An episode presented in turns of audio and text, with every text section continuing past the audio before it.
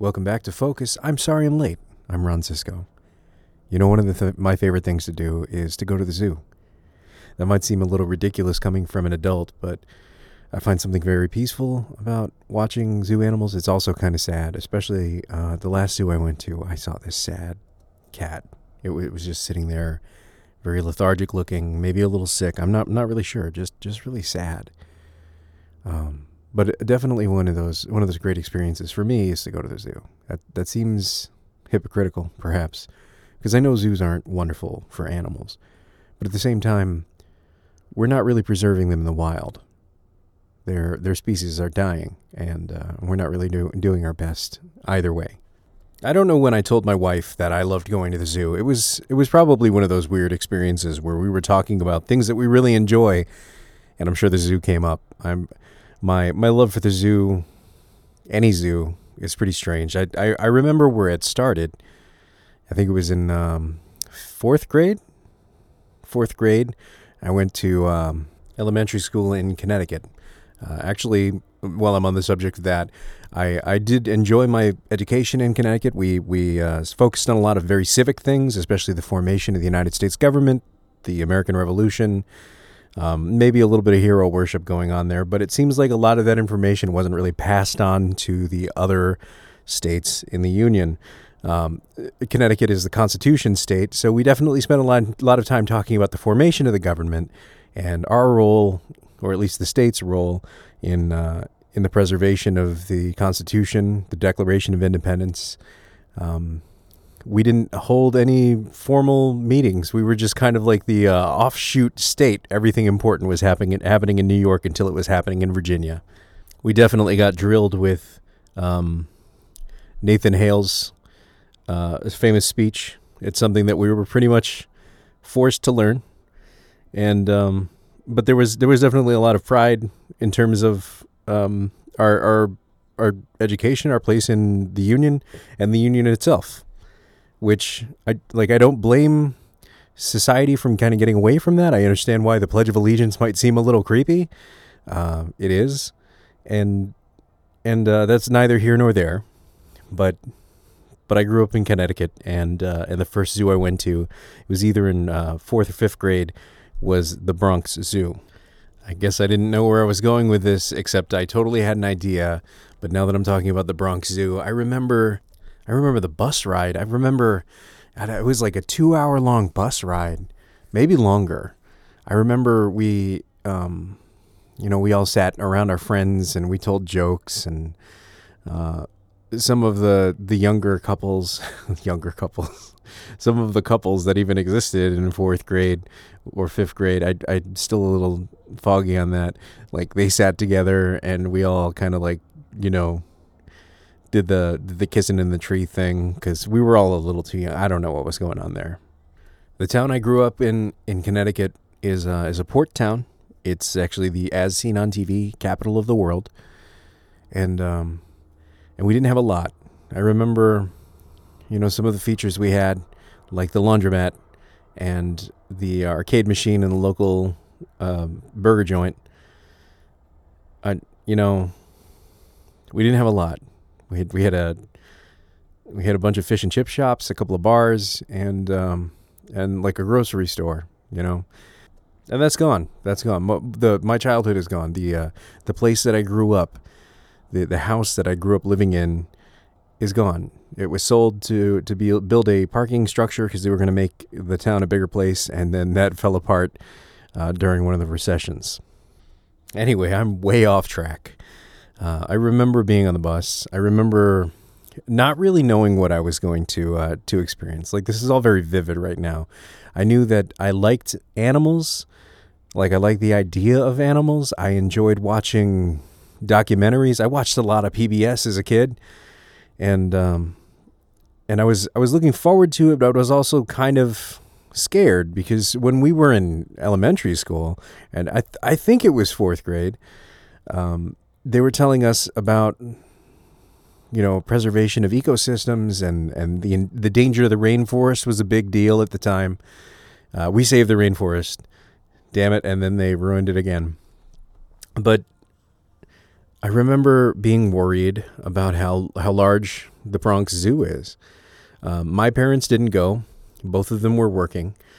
Um, but we did have a few parents, and, and there were extra teachers there for chaperone because, like, the whole school went, and we weren't the only school that was there. And uh, and we showed up, and we had like five hours to take in the Bronx Zoo, which is a gigantic zoo. It was the first time I'd ever seen a hippopotamus. It would be the first time I'd ever seen a rhinoceros, uh, a, a, a giraffes. I think there were tigers. Uh, I remember a camel, and I remember it being disgusting. Um, gosh, and and then all the all the smaller things. Like I stayed away from the bug exhibits, and I always I still do. Not super huge on those. Uh, but but I remember seeing all the amphibians and, and the reptiles and and um, penguins. God, I love penguins. Oh my God, you don't know how much I love penguins. I remember being disappointed with the amount of time that we had to be there because it was two two and a half hours, something like that. Um, and since you know I didn't take the bus. We actually walked home from school every day because we were close enough that there was no bus service. And um, and I remember, I remember we came home late. I think it was five or six o'clock in the afternoon, and uh, and I was exhausted, but I was just so excited to have been there. And I I still chase that experience now. Um, the Bronx Zoo was beautiful and, and amazing, and, and it never made sense to me that this gigantic biodome of ecosystems exists in the Bronx.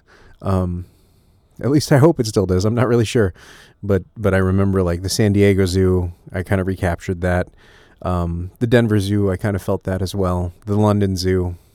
Um, although the one in um, Albuquerque kind of came close because their penguin ex- exhibit is um, uh, second to none. I've never seen anything like it before. If you if you like penguins, you need to fly down to Albuquerque and and check that out. Or if you like really weird art house things, you should fly to Santa Fe and see Meow Wolf. That got super off track. I'm like seven minutes into telling you that I love zoos and that it's a big part of my childhood and that like the the feeling of of child wonderment, like that, that feeling of exploration and discovering the world for the first time exists for me in a zoo. Which should also say, like, I also like aquariums, not as much as regular zoos, but aquariums are awesome too. And, uh, and they're like little zoos for fishies. So thanks for sitting through that because, uh, because I don't know, I just get excited when I talk about it. But I realized something at the zoo in, uh, in Albuquerque and the zoo in Abilene, Texas, that, that I I've gone to the zoos the wrong way, and I think this comes the same way from from experiencing things in a way where you you're not assured of your your, your next chance, uh, where where the thought of not experiencing everything is like throwing it away. And in a lot of ways, I'm going to tie this kind of to economics, but but I didn't want this to be political, so we're just going to talk about it from the perspective of being poor. I grew up very very poor. And uh, I'm thankful for my parents for trying as hard as they did and making sure that we weren't like uh, robbed of the experiences. I I'm so thankful. I mean, it, it seems like a, a contradiction, but I like I've always had video games in my life, and partially it's because it's a distraction. Video games are a great way to keep your kids quiet, but it's a, it's become such a big part of the media, and and I'm thankful for not having been left out in those experiences. Anyway. Uh, But being poor also teaches you another thing. When you go to the buffet, you eat everything at the buffet that you can eat. It doesn't mean you sample everything at the buffet. Maybe you don't like everything, but you eat as much of it as you can because when is the next time you're going to be able to eat like that? There were definitely days um, or weeks where we didn't have anything in the fridge except for rice and kimchi. My mother's Korean, and uh, and that's and ramen maybe and that that was what we had to eat for the week. And it's you know it's not your parents' fault. They have to pay the rent. They have to make medical bills happen. Um, we didn't go to vacations every year, but my parents would try to arrange a vacation out of the extra paycheck my dad would get, you know, every year. That you'd get you get if you get paid biweekly, you get two extra paychecks uh, for two months if that's how you do your bills. All of those experiences teach you when you're younger, when you're poor, that you eat as much as you can. My parents really couldn't afford dessert, and so uh, when we did have dessert, it would be the incentive to uh, to eat a second plate of food because that was how you were gonna they were gonna stretch out the dessert. Oh, if you want some dessert, you're gonna have to uh, eat everything you you got on your plate, and then when you do, they put another plate of food in front of you. And if you want dessert, you have to chew through that too. It's it's a different way of looking at things than when you have money. And uh, and I've been I've been fortunate enough to have money, have enough money where I didn't feel forced to do that. And a lot of those bad habits still exist. That's why I'm still overweight. That's why, you know, I I, I still don't know when to stop eating, even though I know I'm not hungry. I have to tell myself, you don't have to eat everything on your plate. You can just sample the things that you want. You can you can just eat half of what you've eaten and you don't have to worry about making someone feel bad. And that's that's such a strange thing growing up. And I tie that back to zoos because I think I've been going to zoos wrong. I've since since I've become an adult, I still continued to go to zoos. I went to the Minnesota Zoo at least twice a year. Uh, I'd like to go to the Como Zoo if I didn't have any money, and um, and I, I still try to visit zoos every time I go to another state. Uh, I've been to the Denver Zoo twice, and I've been to Denver probably four times in my life. I've uh, went to London, and the first thing we did was go see the London Zoo. It's it's just it's such a big part of the things that I love. But I also realize now that every time I go to the zoo, I make sure to see everything. I think those two ideals are directly related. When you go to the buffet, I mean, is there anything more American than a buffet? I'm not even sure if they do that in other countries, but here, when we get there, your thought is for these $15, I'm going to make it worth my while. And that's how I feel going to the zoo. I, I feel like if I don't go see everything, then what, what have I gone to see? And really, really, I should spend my time enjoying the things that I want to enjoy.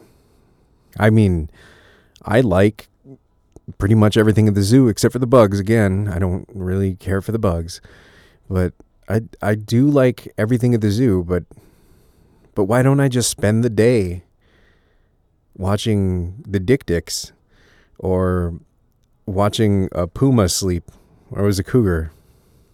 I I don't I don't want I don't want more than that. And it's not to say that every time I go to the zoo I would see the same thing because variety is the spice of life. I find that that's still the case for me in restaurants. When I was younger, I ordered the same thing every time. And that was kind of how I defined my restaurant experience.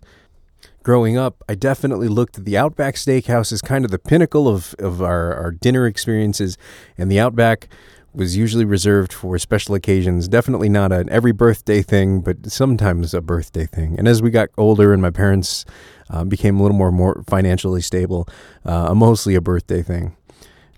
But still, the the Outback was the nicest place we were going to go, so I could depend on exactly two things at at the Outback Steakhouse. Number one, I was going to get a Melbourne, um, which is a porterhouse done as rare as possible. I asked for blue rare a, a, few times, but but it seems like blue rare is kind of a hard order order for for people who who don't know what that is to uh, to complete. So I just say as rare as possible. Uh, I like the baked potato with everything on it, and I wanted a Caesar salad, and uh, and then I wanted a piece of cheesecake, and that was my order every time we went to the Outback. So once a year. It wasn't until, ah, man, I was 20 years old, I think, when I got invited to go to the Outback with some friends. Uh, because to me, the Outback was still like a special occasion thing. They're like, hey, we're going to go have lunch at the Outback. You want to come? And I was like, ay, man, I don't know if I can afford it. They're like, it's fine. Just get a burger or something. And I got a burger at the Outback, and I realized that I had been missing out on years of amazing burgers. And I understand that that's not exactly as exciting as a big piece of steak for your birthday, but they were pretty good burgers.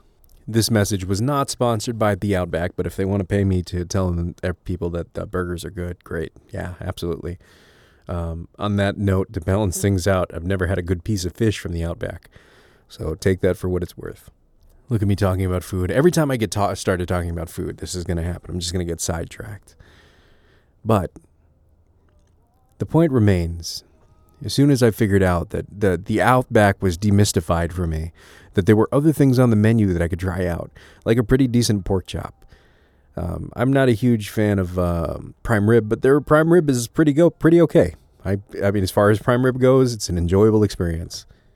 Now going to the Outback, I um, I I don't I usually get the New York strip because uh, that's my favorite piece of meat. But if I don't, I'll try something new. If they've got a special menu, I'll try something off the special menu. And I don't finish the bread anymore, and I don't ask for more bread. I do at Red Lobster though. The Cheddar Bay biscuits are insane. But maybe I'm looking at the zoo the wrong way. That's the whole point of this conversation. 15 minutes later. The feeling that that I had, I was just watching flamingos with my wife. And I know that she gets bored and she doesn't want to sit around and watch flamingos. But but I did. I wanted to just watch them exist. I wanted to understand how they felt. I wanted to watch them flop over and kneel down because not all of them sleep standing on one leg. I wanted to understand why these were called lesser flamingos and ouch by the way. I kind of I kind of um I guess I'll I'll relate this back to a shooting metaphor because uh, I love talking about that too. Since we're talking about things I love, zoos, food and shooting. When when you go to the range, there's there's three types of people who go to the range. There's the guy who wants to be there to show off. There's the guy who wants to be there to to do the thing. Like you know, it's it's just a a, a I don't know, uh, like riding a bicycle in a lot of ways. you're not going to forget how to do it, but you're going to get rusty, you know? And then there's the guy who wants to learn something. And I go to the range as the person who wants to learn something. I try to dry fire as much as I can to keep the skill sets up, but I know that I'm only going to learn something at the range where I have the opportunity to put the things that I've been practicing into a reality, into a workspace, and, and repeat those actions over and over again. I've taken 20 something shooting classes. Uh, some of them defensive, some of them offensive, uh, some of them more than offensive. And in all of those shooting classes, they always tell you to keep going to the range, keep practicing, and take keep taking classes. But the problem is, unless you have a goal, all you end up doing is just taking classes. I've taken classes that teach exact opposite frames of mind, and they give you completely different skill sets. And the thought to me was that if I could be educated in anything, then I could apply all of those skills as I saw fit. And unfortunately, what I did to myself was put myself in a position where I was learning stuff and then immediately unlearning those things because I didn't have a clear goal, because I didn't set out to enjoy one thing, because I didn't say, I'm learning defensive shooting. I didn't say I'm learning how to target shoot. I just said I'm going to learn from these people today and these other people today. So for years and through probably 30,000 rounds of target practice and, and personal practice, because every shooting class is usually limited to around 200 rounds, 250 rounds, um, that I, I feel like I'd worked, I, I was treadmilling. I wasn't I wasn't doing anything except just being because I was trying to take everything in. I didn't get to learn more. About a month ago, I shot my third match, third match in Albuquerque, New Mexico, and uh, and I had a great time with those people. The people I met there were wonderful, and I would shoot with them any day. And I, I wish I could stick around and get to know them better. Like I would love to be friends with those people. But I also know that the things that I learned in between my first match and my third match not even 600 rounds between those two. I made more improvement there than any of the 30,000 rounds before.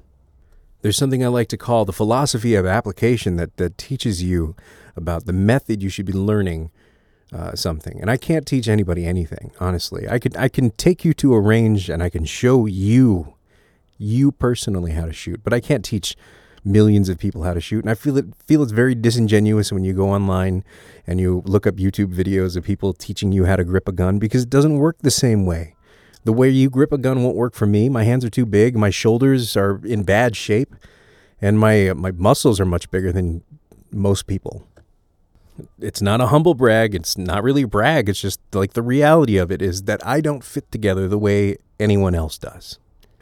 And every time I'd gone to the range before, it's when I had a couple of uh, bucks left over from a paycheck and I had a couple hundred rounds that I could buy with that and head down to the range and expend all those rounds, not understanding the improvement I should be making, being confused about why I was making the same mistakes over and over again. Why am I constantly flinching? Why am I still shooting down into the left? Why am I unable to make the gun go the way I see professionals do it?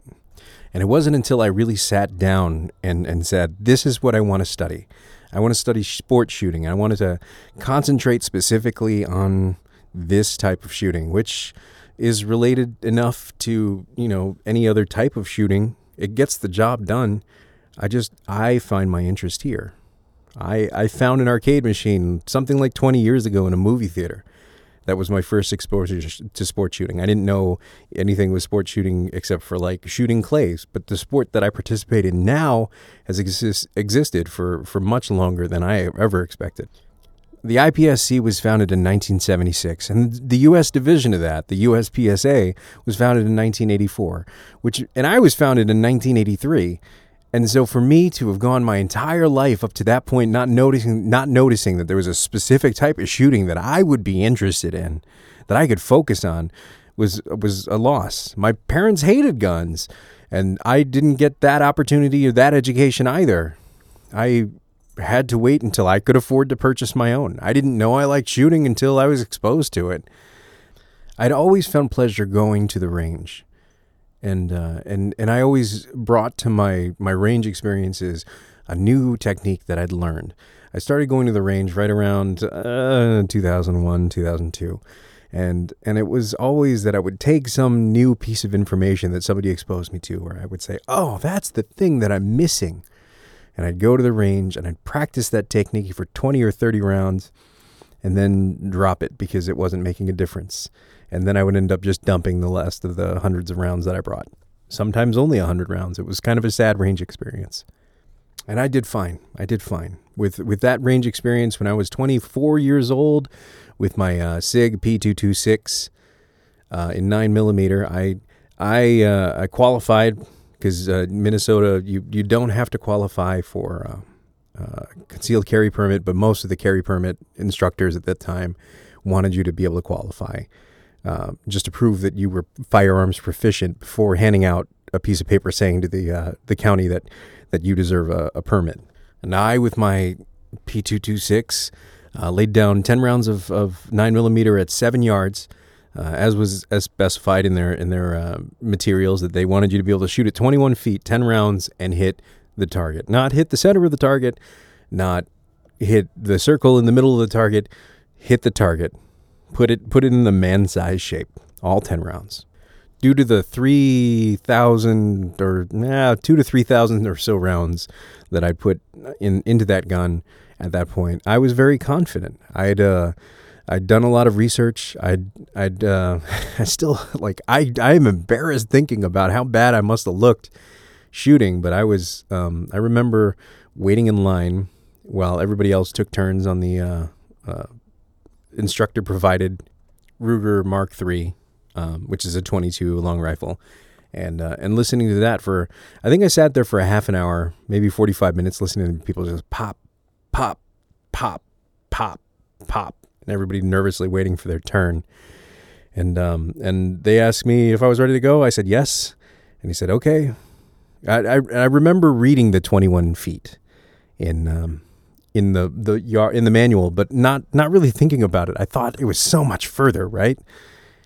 I thought maybe it was 21 yards, or you know maybe it would look farther in my my reality. And uh, and he set it up at seven yards, and he goes, "Okay, now hit the target." And I said, "Oh my God, is that it?" and I uh, laid those 10 rounds down in probably two and a half seconds. And, uh, and all of them were in the nine ring. I'd done all my, my homework. I was so ready for this because I'd been practicing. I didn't want to mess this up. And, uh, and that's where I was. And, and that's where, that's where I started my, my classes. That's where I started taking classes. Uh, not just basic firearm safety, but like technique and, and I wanted to understand how how how to use a pistol so that I wouldn't get into trouble and do the wrong things. And uh, and I just I just drilled myself out of being able to learn anything. Now that I have a focus, now that I, I understand what I want to grab from the experience of shooting, I've I've increased my enjoyment of it. I've always enjoyed going to the the range because it was it, it's very peaceful to me to go shooting. It's very peaceful to me to be able to turn out the rest of the environment and and just say, nope, that is not going to bother me today. I I listen to everything short of I don't know the the. you know, people, some some people show up with a short barrel three three hundred blackout or a fifty caliber Desert Eagle, and that'll rock your world a little bit, yeah. But everything short of that just doesn't doesn't faze me anymore. It's not that I don't hear it; it just doesn't. It doesn't. It's not part of my world, you know. But now, now I get to experience that and progress, to learn, to to pass milestones, to enjoy things in a way that I never thought I could enjoy before. And so, in the same way, until I had a focus, until I, uh, that, that seems to be a running theme here, until I knew where to apply myself and how to apply myself, until I picked a thing to enjoy, until I limited my options, I wasn't able to, to progress the way I wanted to. And I've, I've wasted so much time that way. So to me, every time I go to a zoo, it's probably still very important for me to take in all of the zoo. I don't want to make it seem like I just went back on what I said here. Because the first time you show up at a zoo, you should take in everything you can. If it's your first time at that zoo, you should enjoy that zoo for the zoo. You should go to that zoo because it's it's new to you. The first time you experience I don't know if you get into bicycling, don't just road bike, try mountain biking, try cross cross cross biking. I have a cross bike. I don't know. Um, you know, try uphill hill climb. Hill climb is my favorite kind of biking. Um, and I've tried all the biking, but don't don't stop yourself from experiencing those things. You should experience as much as you can. But then putting limitations on yourself is how you become better at something. Can you be successful at hill climb and then still enjoy mountain biking? Sure, but you're not going to be working the same muscles, you know? And so if it's up to you, you you you can divide it both ways if you want and and focus on both on on your own time. But if you're trying to do all of them and then you end up doing none of them, then what is that teaching you? If you go to the buffet and you eat everything, what have you really enjoyed? And so to me, there's there's two types of zoo visits, and to me, there's two types of well, probably three types of range visits, and to me, there's two types of bicycle experiences. Um, and, and in terms of those zoo visits, there's the first time you go to that zoo, and then there's every time you go after. The first time I go to that zoo, I want to see everything. But every time after, I'm just going to pick a couple of animals and I'm going to watch them all day. I don't go to buffets anymore. Um, well, I do go to buffets, but I don't go with the intention of stuffing myself. I go to eat the things that I enjoy and not have somebody tell me, This is your fourth plate, sir. Please stop. There are definitely trips to the, the range that are more fun than others, and especially when I get to go take someone shooting for the first time, it's it's wonderful if if I can impart the experience that I get from it to other people they don't have to take it that way. But if I can show them what I enjoy, then that's a wonderful experience. And it's wonderful when I can get a new experience. I went to a uh, a dealer day at one of the gun shops nearby where I used to live, and uh, I tried out new guns that I never would have tried before in my life. And some of them I loved. I loved. And of course, you fall in love with the four thousand dollar gun, and some of them I didn't love. Some guns that I thought I, I would really connect to, I didn't have that feeling with but probably 90% of my visits, maybe more, are going to be me at the range doing work to be better, to to improve upon myself, to experience things the way that I wanted to experience them. Limitations are not a negative thing. Being able to focus on the scope of what you want to enjoy or accomplish gives you so much power. Thank you for listening.